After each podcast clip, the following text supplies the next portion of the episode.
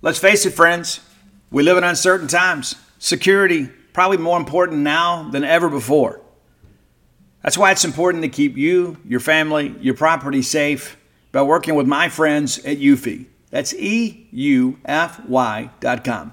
Let me tell you a little bit about this new video smart lock they have. It's super cool because basically you get a three in one security system here. You can have everything on just one device instead of having it outside of your house look rather tacky because you got all kinds of stuff out there. It's not just about your security, but convenience. No more concerns about losing keys. You can assign passwords to your family members, and you can see who's kind of coming and going. You got that immigrated camera too. Uh, it's easy to install. You can set it up with just a Phillips screwdriver. You know, you don't have to go to a class on how to use power tools. No drilling required. You get keyless entry. You don't have to worry about fumbling with the keys when you're getting back with a, an armful of groceries, right? How convenient is that? That in and of itself is a great benefit. You get fingerprint recognition. It's unlocking. Got that AI self-learning chip. So the more you use it, the more accurate it's going to be. You don't have to worry about the battery. It's got a rechargeable battery that can last around four months and you get a notification before it runs out so you don't have to compromise your family security. You got passcode unlocking, remote control, 2K clear sight, camera. You can see who's at your door. You see these videos online all the time. Don't you think it's time for you to set something up so you can have the peace of mind of knowing that you don't have people constantly going in and out of your property? There's no monthly fee. Unlike other brands that charge you a monthly fee, you can have your recordings locally and never have to pay for storage. How cool is that? It's convenient, it's safe, it's a must have for your home today. If you already have like a video doorbell, you know sometimes people want to come and steal your, your doorbell. You don't have to worry about with, that with this. All right, so let's be sure to visit Eufy Video Lock. That's E U F Y official.com forward slash video lock. And it's time for you to gain control of your door. Again, that's Eufy. E U F Y. This is the story of the one. As a maintenance engineer, he hears things differently. To the untrained ear, everything on his shop floor might sound fine, but he can hear gears grinding or a belt slipping. So he steps in to fix the problem at hand before it gets out of hand. And he knows Grainger's got the right product he needs to get the job done, which is music to his ears. Call, clickgrainger.com, or just stop by. Grainger for the ones who get it done. Welcome to the Boneyard with Steve Robertson. As always, I am your good friend and host, Steve Robertson, here on the Maroon Friday edition of the Yard. Hope things are well with you wherever you are today. A little bit earlier today because your good friend and host has a very, very busy day in front of me. Wanted to go ahead and get this out. And, and number one, I, I love you, and I want you to have nice things, and I want you to have a great Friday. I hope it's a payday for you. May not be. Maybe you're a biweekly wage runner and next week's your payday, but uh, nevertheless, hope that you guys uh, are good to go and ready for a big weekend. And for all of you Mississippi State students out there, let me encourage you, as your good friend, Uncle Steve here. I want everybody to have a great time at Bulldog Bash, but be responsible. Take care of yourselves. Take care of the people that you love. Take care of your friends and everybody you go with. Make sure you leave with. No man or woman left behind. And you guys, these are some of the greatest days of your life. Go enjoy them. It's okay to be a little bit irresponsible. Okay? Your parents won't say that, but I'll tell you, it's, it's okay to get a little wild every now and again. Bulldog Bash is one of those times, but not at the expense of other people's good time. Don't go out there and be a jerk, okay? Nobody, nobody wants to deal uh, with the overly intoxicated friend that uh, has trouble walking back and draws attention to the group, and everybody gets a public drunk charge, okay? No, nobody wants that friend in the group. But you guys have a good time. Go enjoy T Pain. That's a big name. It really is. That's a, that's a big established name to get for Bulldog Bash. And so Great job by the uh, Bulldog Bash organizers. And one of the coolest things about Bulldog Bash, and I want to share this with you in case you didn't know this, because I learned this last week, pardon me, last year. We're going to have Bulldog Bash, and then tomorrow morning, downtown is going to look like nothing happened.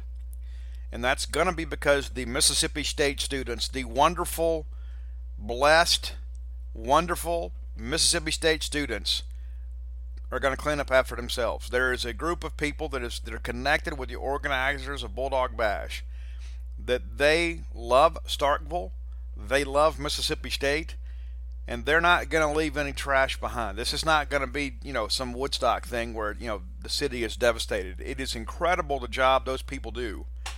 And uh, my hat is off to them. I, I, I, go to breakfast on Saturday mornings on game day downtown, and uh, and I'll tell you, I was shocked when I went last year. Shocked, I tell you. So great job to the students. Really, really proud of you guys. Need you guys to be loud and proud this weekend. Again, go enjoy the bash. Want to thank our good friends at Bulldog Burger Company, right there on University, within walking distance of campus in the Cotton District. And the Cotton District is a booming place, man. If you have not been recently, you need to go. And right in the epicenter of it all is Bulldog Burger Company. The best place to get a great restaurant quality hamburger. You're not going to find a better place to break bread in the city of Starkville, in the Golden Triangle. I'm still riding the Lauren train. Sorry, Bryant, but I'm still on the Lauren train. Really happy to have those guys as partners. You need to go by, bring your family. Listen, kids love hamburgers. We all love hamburgers. And sure, you could you can waste your time, effort, and money on a fast food hamburger. You can. But man, how nice is it to go put your feet under the table and enjoy a great restaurant quality hamburger? That's exactly what you're going to get at Bulldog Burger Company. Remind you on Monday, September 23rd, Bulldog Burger location number two, Tupelo, Mississippi, the home of Elvis and Tupelo Honey, will now be a new home for Bulldog Burger Company. Go by, check them out right there on Gloster Street. Encourage you to go find your own favorites. You're just not you're not going to do better. It's as simple it's as simple as that. You wanted the best, you got the best. Bulldog Burger Company, a place in Starkville and now Tupelo, where people go to meet. M E A T. So a lot to talk about. The first thing that I want to talk about right out of the gate, I want to talk about this uh, Kash Daniel stuff everybody's got some uh, some hot takes on this, and uh, and, and, I'm going to share with you mine, and, I, am confident that mine is probably aligned with, with, many of yours. But first, let me say this: is uh, the whole twisting the ankle and twisting the knee trick that you know that, that is something that has existed as long as there has been football. I'm not defending it, but I just want to make sure you understand this is not atypical. If you recall back in week one, Mississippi State played Louisiana, and they'll always be you UL Lafayette to me. Uh, but late in the ball game, Kylin Hill, after you know after the game, was pretty much being put away there. Uh, a defender from from uh, Louisiana, one of the Raging Cajuns, attempted to uh, to twist uh, Kylin Hill's leg, and uh, that, that led to some concern. People were like, you know what, Steve, he didn't come back, and what was he doing on the sideline? He kind of hobbled off. Of course, he made a full recovery. But that said, it's a dirty side of football. There's a lot of things that go on when guys are getting up out of the pile. Kash Daniel got caught, and what we saw from Kash Daniel is despicable. Absolutely despicable. Florida already dealing with the season ending injury of Feleipe Franks. And then Trask out there trying to make a play is laying there in a vulnerable position, and there's Kash Daniel grabbing his foot with both hands and trying attempting to twist the ankle there. Didn't work out. Trask goes on leads Florida to a win over Kentucky. Uh, but it does not does not speak well of Kentucky football. It does not speak well of Coach Mark Stoops. It doesn't speak well of the Southeastern Conference. That there's not more uh, done about this. It's one of those things again that it happens, but this is something that has been uh, widely publicized over the course of the last few few days. And then a TV station yesterday releases a different angle, and you can plainly see that Kash Daniel clearly with an attempt to injure Kyle Trask. Now he he spoke uh, with some folks, uh, you know, in the media. People, who, and I give the, the, Kentucky media some credit for asking the question, but the, his response I thought was uh, was pathetic, absolutely pathetic. I won't get into the full statement, but uh, the crux of it is this: Do I talk a lot of crap? Absolutely. Do I bump a dude here and there to get underneath his skin and talk while I'm doing it? Absolutely. That's part of my game. It's what I do. But am I out there to deliberately hurt somebody? Absolutely not. I'm not out there to twist anybody's ankle. End of story. Well, it wasn't the end of the story, Kash, because the video clearly shows you did exactly what you were accused of. And then he goes on to say that he plays with an FU mentality and that, sort of stuff. Yeah, and listen, good good for you, Kash. A- absolutely wonderful for you. Uh, but here's the deal: that there's no place for that in football. There, there, it's a violent game in and of itself. It's one thing to do it between the whistles. You know, and those of us that have played a little bit, and, and I didn't play a whole lot, I, I, can, I can assure you that. But we all kind of understand there there is a code of conduct among, among the fraternity.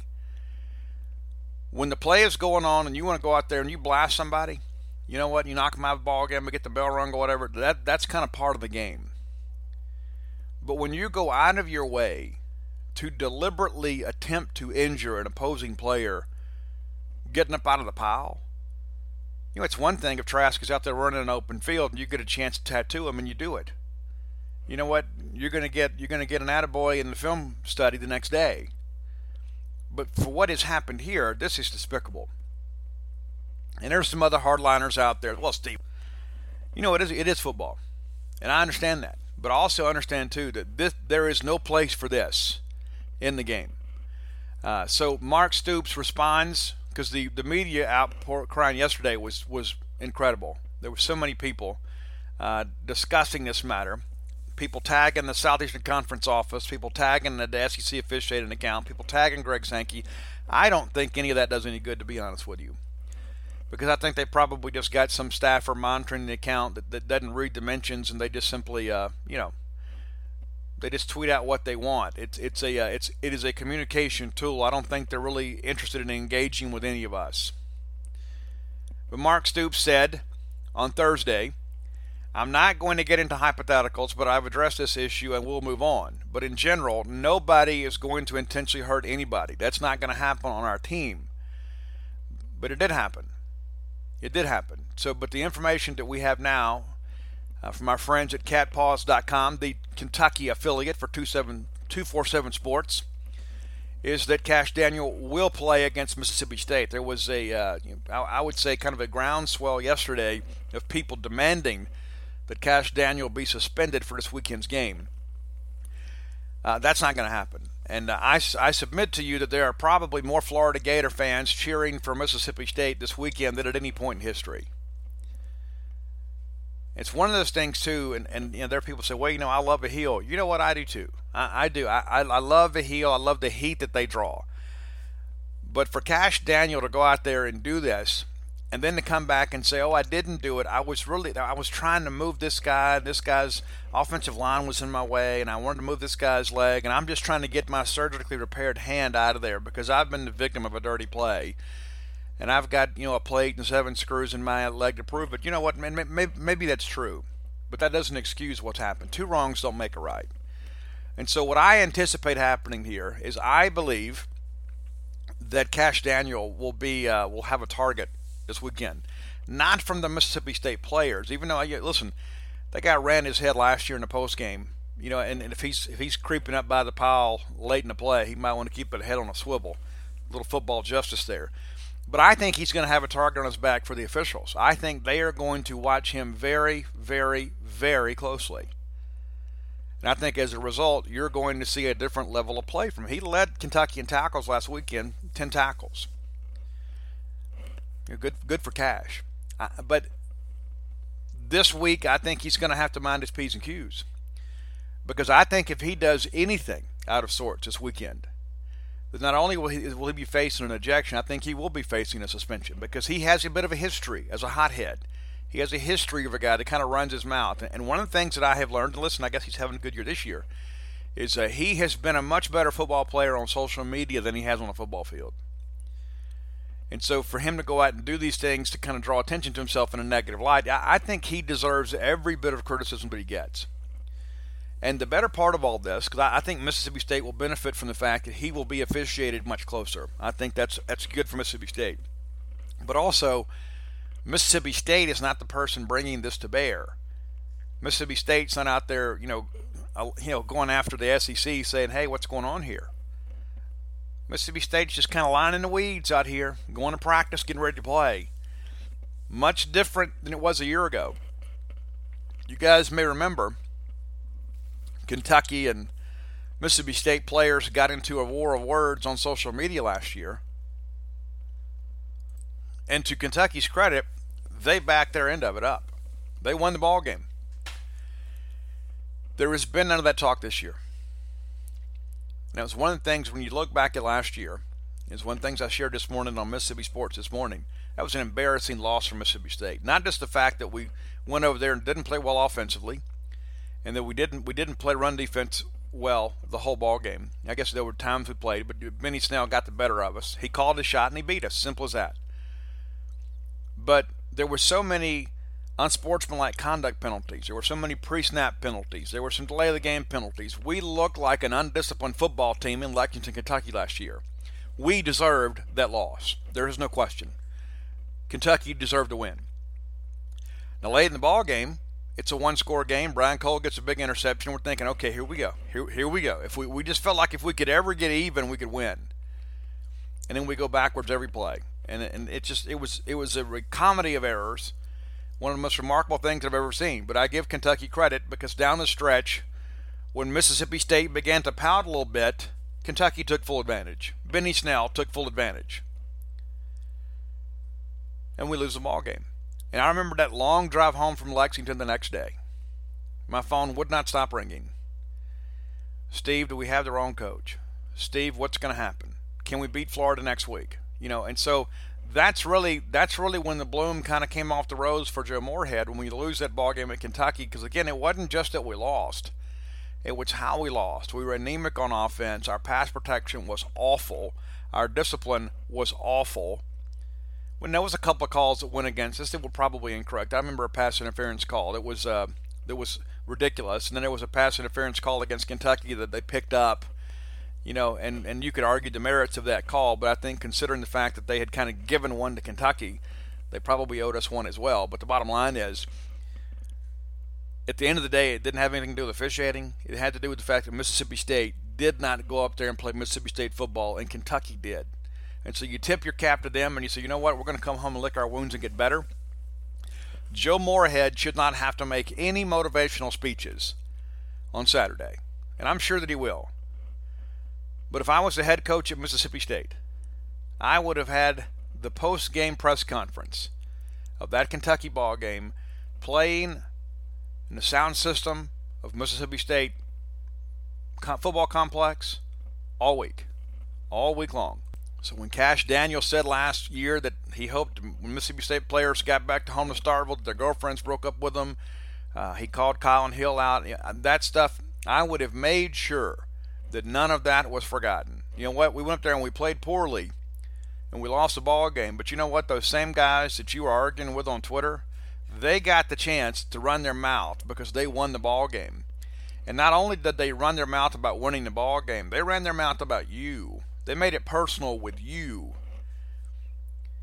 And I think you got to come out with an edge on your shoulder. And I think this Kash Daniel thing kind of provides a distraction for Kentucky because there hasn't really been a lot of talk about the ball game. All of the talk this week in the media and about Kentucky football has been about something that a despicable play from a guy with a history of being a hothead. And if, and if you've read the Twitter mentions today, and I'm not going to lend any credence to allegations made on social media because there's been a bunch of those made that have proven to be false.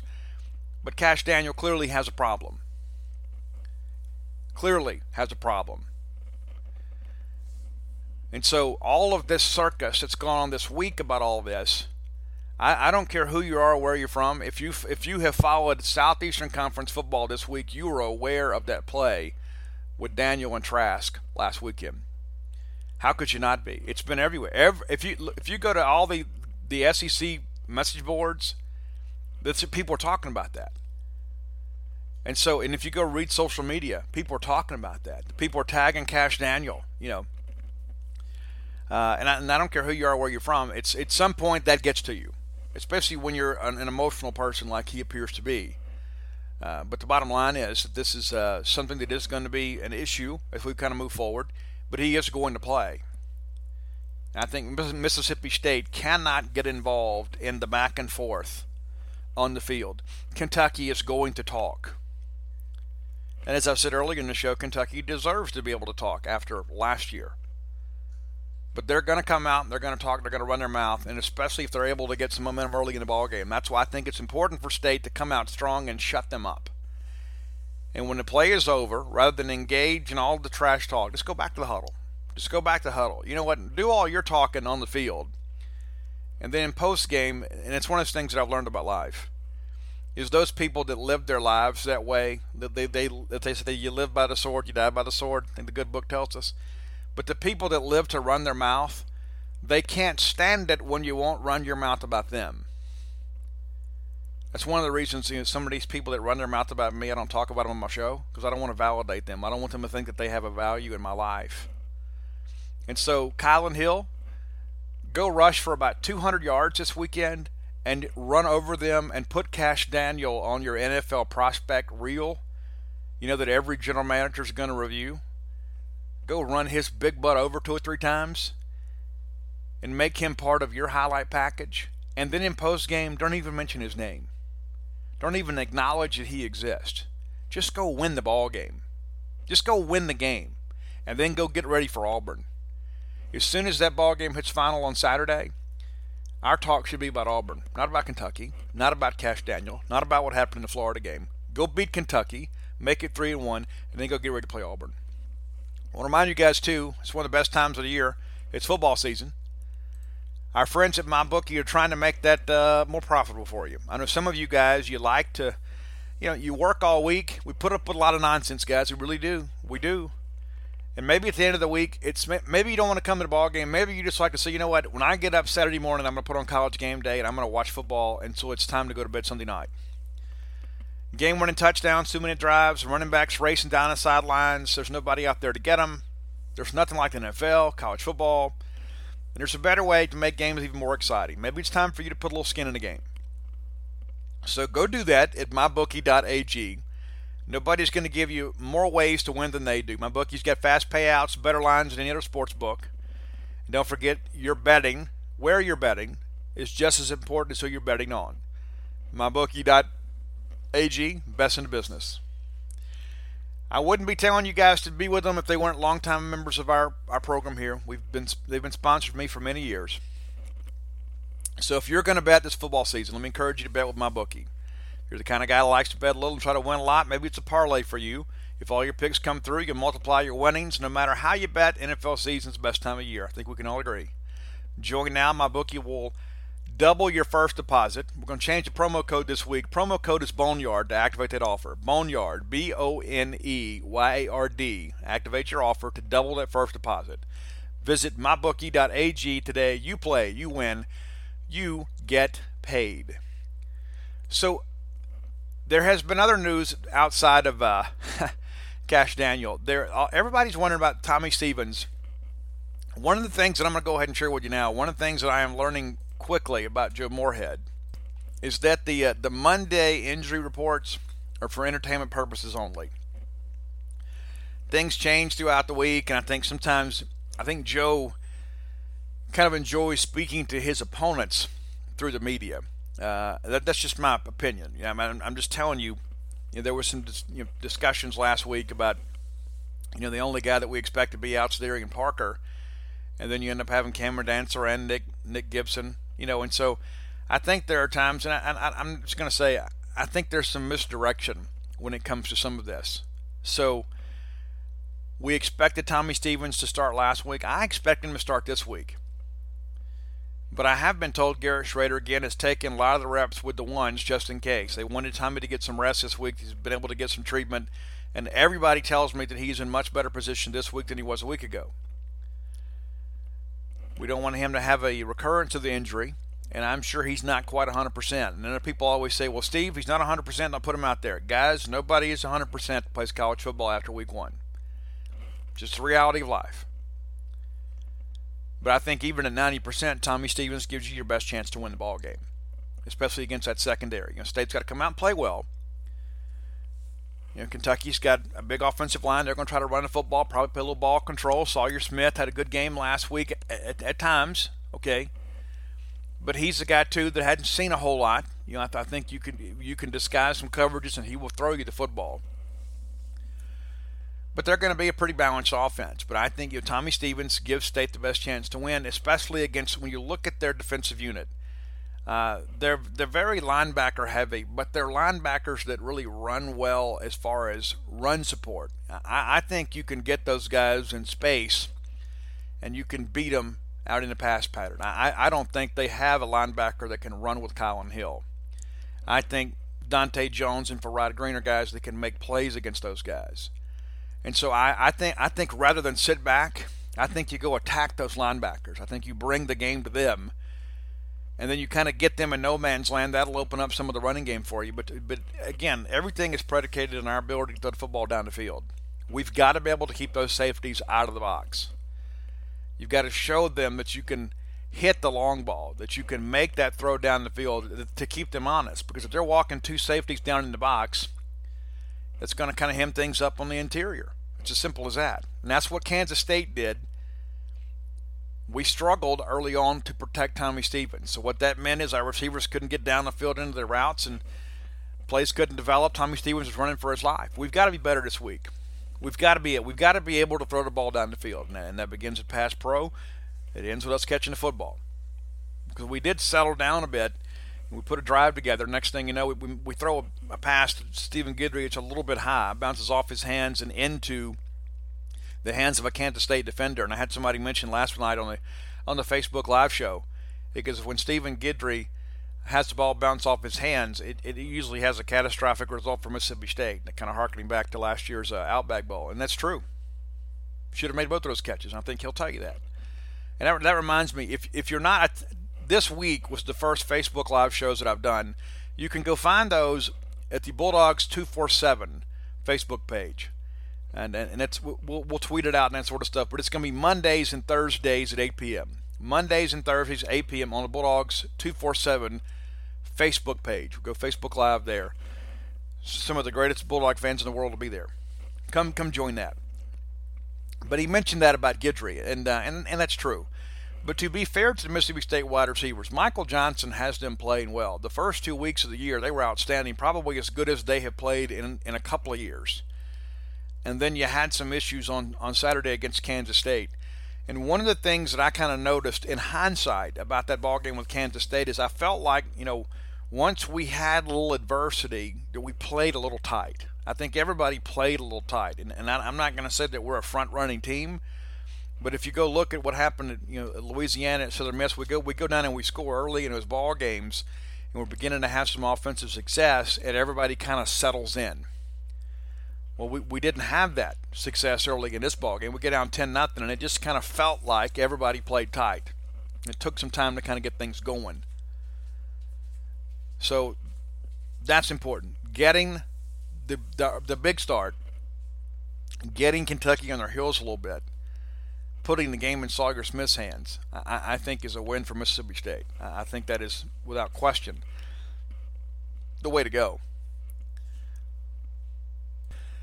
So I, have got State winning the ball game. I think it'll be another close one. I think it'll be similar to last week, except that I think it'll be Mississippi State making the play late to win the ball game. That, that's how I see it. I think it'll be an entertaining ball game. Kentucky's going to score some. We're going to score some. I expect the Mississippi State defensive effort to be good, but I think Mississippi State's also going to be able to throw the ball down the field. Now, if Tommy Stevens for some reason doesn't play, or, or it's a similar situation where it's a first half, second half type deal, I think that tightens things up even more. Um, I think Garrett Shrader is a guy that uh, is coming on, but I think the, the quarterback that gives Mississippi State the best chance to be proficient offensively is Tommy Stevens because of the fact he is a much more polished passer. He's seen a lot more. I mean, not had as many game reps as most seniors, but uh, he's a guy that's been around, been well coached. But I expect State to win a ball game. I think it's a close one, but I expect State to win a ball game. So let's look around the league this weekend. Uh, Southern Miss at Alabama. That's one of your. You got four 11 a.m. games this week. Southern Miss at Alabama. Uh, I, Alabama's not going to have any trouble with Southern Miss, and uh, you know Southern Miss is a team that'll do really well in their league. Uh, I think Jack Abraham's going to have have a big year. Uh, they're not ready for Alabama. I, I, I this is going to be. I think Alabama runs right over Southern Miss. Uh, LSU on the road at Vanderbilt. You know, uh, Vanderbilt will probably make this a little more respectable from a defensive standpoint, and, and I'm interested to see what Derek Mason will cook up for Joe Burrow because that LSU offense right now is absolutely rolling. more so than I think any of us expected. Those young wide receivers are growing up before our eyes. LSU is trouble, man. They, they really are. And and I and I give Ed Orgeron credit. I think when when they hired Eddie O, we all kind of snickered to ourselves and thought, okay, well LSU will kind of come back to the pack here for a little bit, and and they did in some respects. You know, State absolutely embarrassed them a couple year ago, years ago here, 37 to seven. But LSU is scary. I mean, looking at them right now, granted we've only played three ball games, but LSU is ahead of schedule. I think when we begin to think about, okay, yeah, we expect them to win these games. I don't know that we expect them to be quite as prolific offensively. That's what impresses me. So Derek Mason might kind of pave the way, if you know what I'm saying. Vanderbilt may not win the game, and I don't expect them to. I think LSU wins this game pretty handily, but I expect it to be a, a little bit of a tussle. I don't think they score quite as much this week, but uh, Derek Mason could kind of point something, maybe some chinks in the LSU armor that other teams behind them will be able to say, you know what, that worked for them. Let's do more of that. To me, I think that's really the lesson learned this week is Derek Mason, one of the best defensive minds in the game, matching up with that LSU offense and kind of seeing what he cooks up to slow them down. I think that that's rather intriguing. Uh, Tennessee will be at Florida. Uh, that's your ESPN game. Yeah, I thought Florida looked good with Trask at quarterback. I, I really did, and I, and I hate what happened with Feleipe Franks. But I thought I thought they had new life with Trask in there. Trask to me is a better passer. I think when you look at how well they ran those comeback routes and how they really attacked Kentucky on the perimeter and forced those guys to make tackles in space, that's kind of when the game turned. And I think most people, including myself, once when Kentucky's up 21-10 at home and Feleipe Franks goes down, I thought the game was over.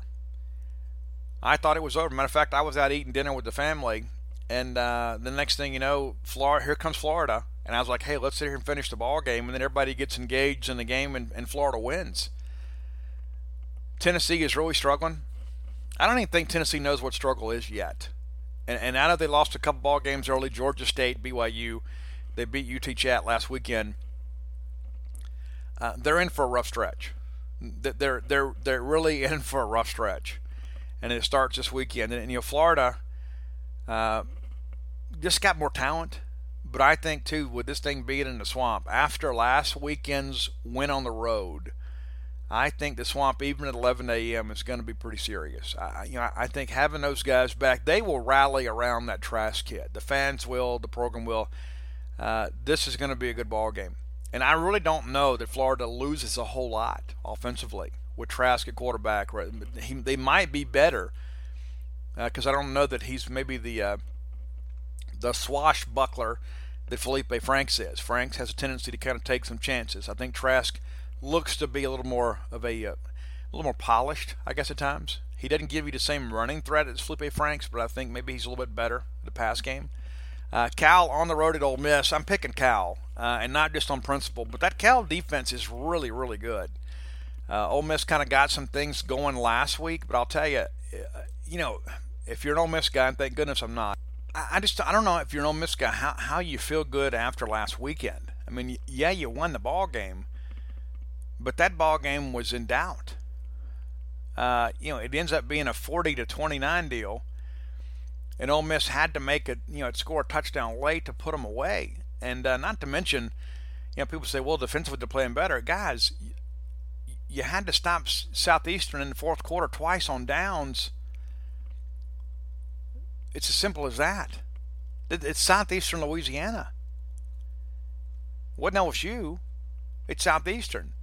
Chason Virgil, former Mississippi State commitment, goes 29 of 44 for 309 yards and two touchdowns and throws three interceptions. Matt Corral, 21 of 30 for 239 and a couple touchdowns. Phillips runs for 103, Jerry and Ely 95. So he's starting to get going a little bit. Had the kickoff return for touchdown. a. Very difficult guy to corral in open field for sure. Elijah Moore, another big ball game for Ole Miss.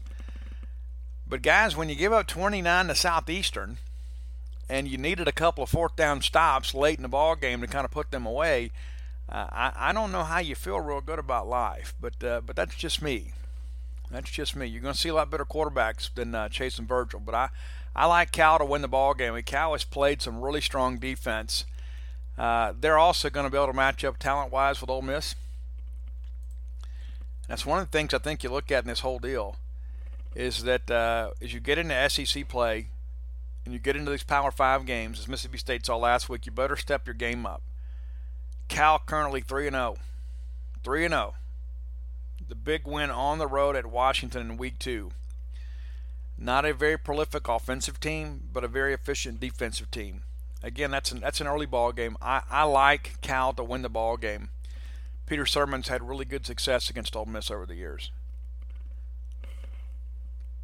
So looking at the other ball games, when we get into the uh, the afternoon games, your CBS game is Auburn at A&M. Auburn uh, overrated at eight. Okay, and, and I, I, I, still don't understand it. It's like everybody knew that last year that uh, Auburn was in you know precarious shape, and then they negotiate a new contract for Gus Malzahn, lessening the buyout, and then uh, some people in the media vote them high. Uh, they're replacing a quarterback, and they've they've you know got some losses at some other positions. I like Boobee Whitlow a lot. He's the second leading rusher in the Southeastern Conference behind Kylin Hill by 90 yards. I just don't think this team is ready to go on the road and win a true road game. And I think A&M, the way they're scoring offensively right now, that they, this is not a good time to play A&M. It's never good to play A&M in September. You know what I'm saying? It's like you want to get them a little bit later in the year. I expect A&M to win the ball game. I think it'll be a good one, but I think A&M wins the game. Uh, kind of excited about this one too. I think this will be one we can, probably one that we need to DVR. If you know what I'm saying, because State's going to play at three. But I think this A&M Auburn game is, is arguably the best one of the weekend. I think South the, the CBS folks got the game they really wanted. Uh, South Carolina is at Mizzou. Uh, South Carolina played Alabama a little better, I think, than I anticipated last week.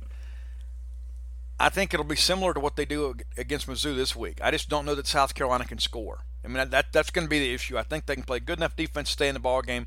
Uh, Kelly Bryant putting up some ridiculous numbers in Missouri. I mean, ridiculous. And that's nothing too. I, when I get to look at this quarterback recruiting stuff, you look at what Drew Lock did at Mizzou. You look at what Kelly Bryant's doing at Mizzou. I think Missouri could be a real challenger for quarterbacks in in that Midwestern region because of what they're able to do offensively. It's it's it's been uh, it's been impressive to watch they'll figure some things out defensively. I like Mizzou in the ball game, being at home. This is pretty much a toss-up game, but I think the way because of the quarterback situation in South Carolina with the injury to Jake Bentley, you know, as we talk about on the show many times, it doesn't matter if it's the Pee Wees to the pros. The team with the better quarterback almost always wins. In this case, it's Missouri. San Jose State at Arkansas. Uh, this is one of those things. Arkansas scheduled extremely well, trying to get to a bowl game schedule themselves some uh, winnable non-conference games and then hope to pick off a couple of games and get to six and six. Well, one of the games I'm sure that they had their eyes on was that Ole Miss game. They've lost that one, so now they're two and one and zero oh and one in the SEC. They'll get San Jose State this week. They could be three and one, and then that's when things get interesting. Then they host A&M. They go to Lexington, which I'm sure that's one they're looking at, thinking, okay, maybe we got a chance. Then they host Auburn. Then they go to Alabama and then they host Mississippi State. And so you look at that stretch right there, and there there is not a uh, there's not a bye week after A and M. Like they, they play A and M, you had the bye week, and then it's four SEC games in a row. And that's truly going to define the season. And I don't think there's any of those games you look at right now and say, you know what, you guys should win that. That's what makes games like this one so important. Yeah, they'll beat San Jose State, but when you begin to start counting games, despite the fact they're going to be three and one, and that'll be the chatter Go ahead and get ready. They will have beaten three teams they should have beat easily, and and everybody be like, hey, they're taking the right steps. They hadn't played anybody. I mean, and even the game against Arkansas, you know, I, we we all know that Ole Miss is in transition, but Ole Miss wins that ball game. Arkansas had their opportunities, but you know, Ole Miss did what they needed to do to win. It's not a good Arkansas team. But that's, but that's all you're going to hear. Go ahead and get ready next week. They're three and one, fighting to get to bowl eligibility. But you start counting games. The only game left on the schedule you look at and say they should they should win is Western Kentucky. I don't see them winning at LSU or beating Missouri. Just don't see it happening. They, they could they could be four and eight. They, they could be four and eight, zero oh and eight in the league. But remember, they were three and one at one time. Notre Dame at Georgia. I, I don't I don't think this is near the matchup that some people are making out to be. I think from a talent standpoint, Georgia's a little bit faster. I, am a big Swift fan. I, I really think Jake Fromm is a, is a star in the making. He's already been a great college quarterback. My hope is Pittsburgh Steelers draft him next year uh, because of the fact I think Big Ben is done. But uh, this will be you know this will be a good one after our game is over.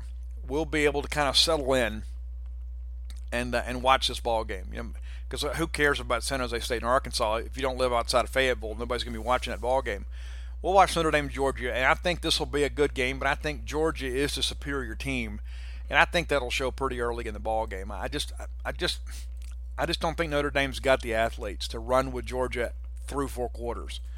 I want to remind you guys too, if you hadn't done so, go visit my good friend Stan Ray and Miss Kathy Brown, the lovely, talented Susie there at Campus Bookmart, that is a Starkvillian institution. They have been here forever and a day. You can find whatever you need there when it comes to maroon and white merchandise. And if, and if maybe game day is not a shopping day for you, maybe you're in a hurry to get the tailgate set up and kind of enjoy the day, we encourage you to visit them on the World Wide Web at campusbookmart.net. You can peruse their fine selections of all things maroon and white. You can outfit your home, your pet, your your office, your RV, whatever you have. You can find whatever you need to identify as a Mississippi State Bulldog right there at campusbookmart.net. And by being a loyal Boneyard listener, we'll give you a promo code that'll save you a little cash. That code is BSR, which stands for Beautiful Steve Robertson. And that'll get you free shipping on all orders over $50. Any order less than $50, absolutely incomplete. Again, that's campusbookmart.net. Before we get out of here, I want to talk about some baseball stuff. I know you guys are always ready to talk a little Diamond Dog baseball. We had a chance last weekend to visit with Coach Chris Lemonis, uh, Justin Foscue, and Jordan Westburg, and those videos are available for free over on genespage.com right now. You can go to the baseball forum, you can watch those things. We, we do a lot of free content these days. There are a lot, still some VIP stuff, a lot of, member, a lot of value in being a member. But anytime we have like these big press conference type opportunities, we try to always video that for you guys to make it easy for you to find. Because sometimes it's not going to be carried by Hail State TV. We don't want you to be uninformed. So you can go watch those videos. But a few things that I'll share with you. I always like hearing about the newcomers. You know, who were some of the new guys that, that the older guys, you know, kind of have their eyes on? We asked Justin Foscue and Jordan Westburg both of them mentioned the same two names, and I want to share those with you because I think they're important. The first one is a kid by the name of Mason Land. Mason Land, an infielder from Cantonment, Florida, J.M. Tate Senior High School, and State's got an opening, I guess, at uh, at third base. You know, but uh, Mason's a guy that uh, I understand can play around the infield but he has impressed some of the older guys. I understand he's got a really good bat, got a really good approach up there, and that he is the guy that we're expecting a contribution from uh, this year. That is obviously significant. Another guy that has really stood out to them is Austin Kelly from Leland, Mississippi, a product of Washington School, 6'1, 206 pound catcher. A guy that swings a big bat. A lot of people are talking about that he is a guy that, that they believe he has the makeup to be a very successful college player at Mississippi State. And you begin to think, well, Steve, we feel really good about our young catchers, and we do. We absolutely do. Uh, but if one is good, two is better, and three is, is divine, you know, we, we Luke Hancock is a guy we love a lot. Hayden Jones, we think, you know, listen, we we think we're set at the catcher position. But as you guys know, when it comes to college baseball, most of these guys only play three years. You know, maybe you redshirt a guy, maybe to save a year of eligibility, whatever. Maybe you move a guy to DH, maybe you move a guy to third base, but uh, you can never have too many catchers. And so when I hear that this guy has kind of come on here, especially from an offensive standpoint, that is exciting to me.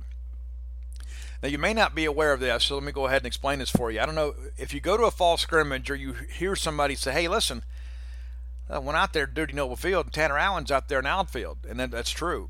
That, that's true. Him and Josh Hatcher both are kind of competing for those corner outfield spots because as great as Tanner has been for Mississippi State at first base, he's a little bit limited over there. He's you know right at 5'10", kind of got limited wingspan. He's given us everything he's got. But his future, his professional baseball future, is probably going to involve with him making a position change. Not a lot of guys with his you know measurables to play first base professionally. And so he's playing some in the outfield. He played some with Team USA in the outfield, probably a potential left fielder type guy. Uh, but Tanner is a great athlete and has played all over uh, in his high school and college career. And so, him and Josh Hatcher, I think, are both candidates to play either first base or in the outfield. But uh, they're working some of the young guys at first base in fall camp. And uh, Brandon Pimentel, junior college transfer uh, from Socorro out of El Paso, Texas, shows up as a had one year in junior college and was kind of a late signee, but uh, he's 6'3", 220, big guy that can really swing the bat. He he is a guy that's a, a real offensive player. Now, as we've seen, a lot of these junior college guys show up, and it takes a little while to learn how to hit, uh, you know, the fastball on the SEC level. There's a lot of guys that see a lot of breaking stuff in college just because of the fact that, uh, you know, that that's what people don't have a plus fastball in JUCO more times than not, so that's what they got to do to get you out. They do a lot of breaking stuff, and you can adjust to it. You come up here at this level, uh, you're going to see 95, 96 on a regular basis, and so there will be an adjustment period. But he's a, a left-handed stick, and it's one of the things when I look at this group, we're beginning to kind of see a a lot more left-handed hitters. So we're going to be able to kind of adjust our lineup play the percentages a lot more than we have in, in, in, years past. And you saw Lemonis did a lot of that last year. And so when I begin to look around this group, and I begin to think, and I'm, I'm going to say some things, and I want you to think I'm being disrespectful because I'm not. Jake Mangum is impossible to replace. That's just the reality of it. Not just from a hitting standpoint, a defensive standpoint, a leadership standpoint, intangible standpoint, but Jake was the kind of guy that could will you to a win. He was the guy in the dugout when things looked a little bleak that would remind everybody, you know what, it's a long ball game. It's a nine inning game. You didn't give up around Jake Mangum. He wouldn't let you. And so that's one of the things I think you miss with Jake. Now, Elijah MacNamee was hurt much of the year last year. Probably probably cost him a lot of money uh, a fan favorite, but you know when I go back and I begin to look at these numbers, you know, and not not from a potential standpoint, but from a production standpoint, and that's one of the things that I think is important you look at. We have some you know, so many times we get caught up in in our emotions about all this, uh, but I want to look at this and, and, and just kind of talk about a couple things here because I think it's important. There are so many people out there that are they get caught up on us losing Jake, and they think, okay, well, well Mississippi State's going to be rebuilding next year. Uh, we're not rebuilding. Mississippi State's going to be a very, very good team this year. Mississippi State's going to make another run and possibly be in Omaha this year. It all, it's all going to boil down to pitching. It's all going to boil down to pitching. Because offensively, we're going to be there. Defensively, we're going to be there. But when I look at Elijah MacNamee, he got hot a little bit late and hit 309 for the year. 309 for the year and uh, you know, played, I guess he started 46 games for us. To put that in perspective, uh, I'm looking at 2018. Let me back up here a second. Back, I knew that, I knew I knew that batting average seemed a little bit high. So let me get the right numbers here. I get ahead of myself sometimes, so I, I apologize for that. So your season statistics, yeah, here we go. Now we're now now we're cooking here. So looking at these numbers, Elijah MacNamee last year didn't hit 309. He hit 286. Started 60 games.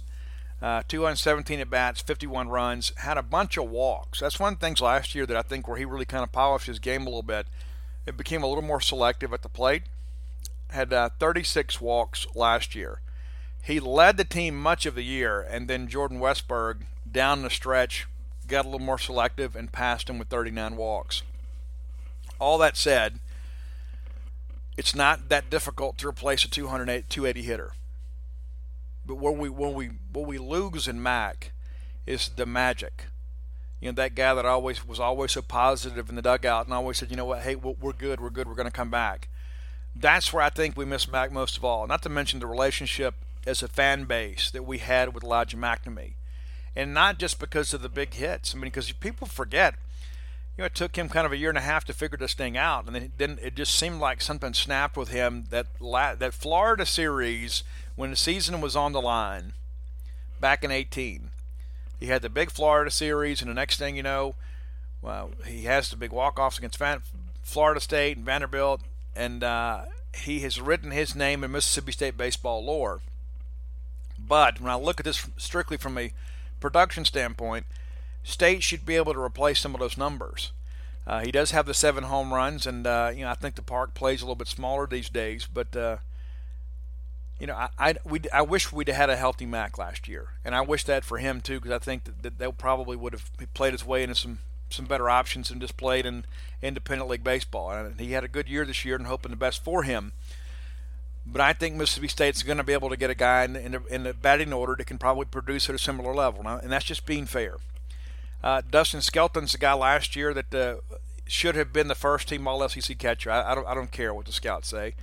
I don't care about his Major League Baseball potential. There may be some people that are better athletes than Dustin Skelton, but when you look at what he did last year, nobody did what he did in the Southeastern Conference last year.